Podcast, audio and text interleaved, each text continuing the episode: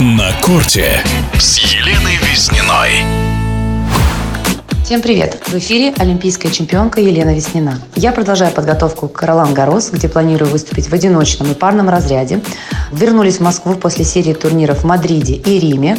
Провели хорошие матчи в паре с Верой Звонаревой. В одиночном разряде попробовала силы и сыграла в Мадриде против Вероники Кудерметовой и Лауры Зигмунд в Риме. Мне именно необходимо сейчас после трехлетнего перерыва это игровая практика матчи, потому что на тренировках получается отработать что-то одно, на матчах происходит совершенно другая история. Провели с Верой Звонаревой прекрасные матчи, были хорошие победы над сильными соперницами, в том числе Матек, Санс и Швентек четвертьфинале Мадрида, поэтому довольны своим результатом. И э, на турнире Ролан Гарос в паре я уже выступлю с Вероникой Кудерметовой с учетом наработки нашей пары к Олимпийским играм в Токио.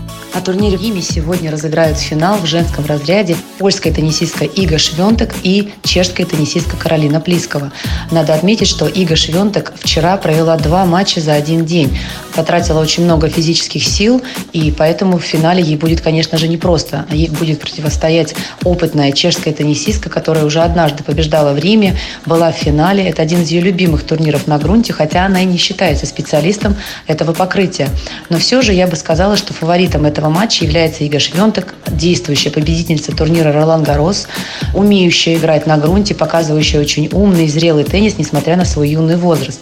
В финале мужского одиночного разряда в Риме встречается Рафаэль Надаль и Новак Джокович. Это классический финал, самый лучший финал для турниров, о котором мечтают многие организаторы турниров, потому что два лидера, два фаворита доходят до финальной стадии. Для Рафаэля Надаля этот турнир складывался не самым простым образом. Он практически с матчболов отыграл матч против Дениса Шаповалова. Также Новак Джокович провел очень непростые матчи. Для них этот финал очень важен. Это их первый финал на грунте в этом сезоне.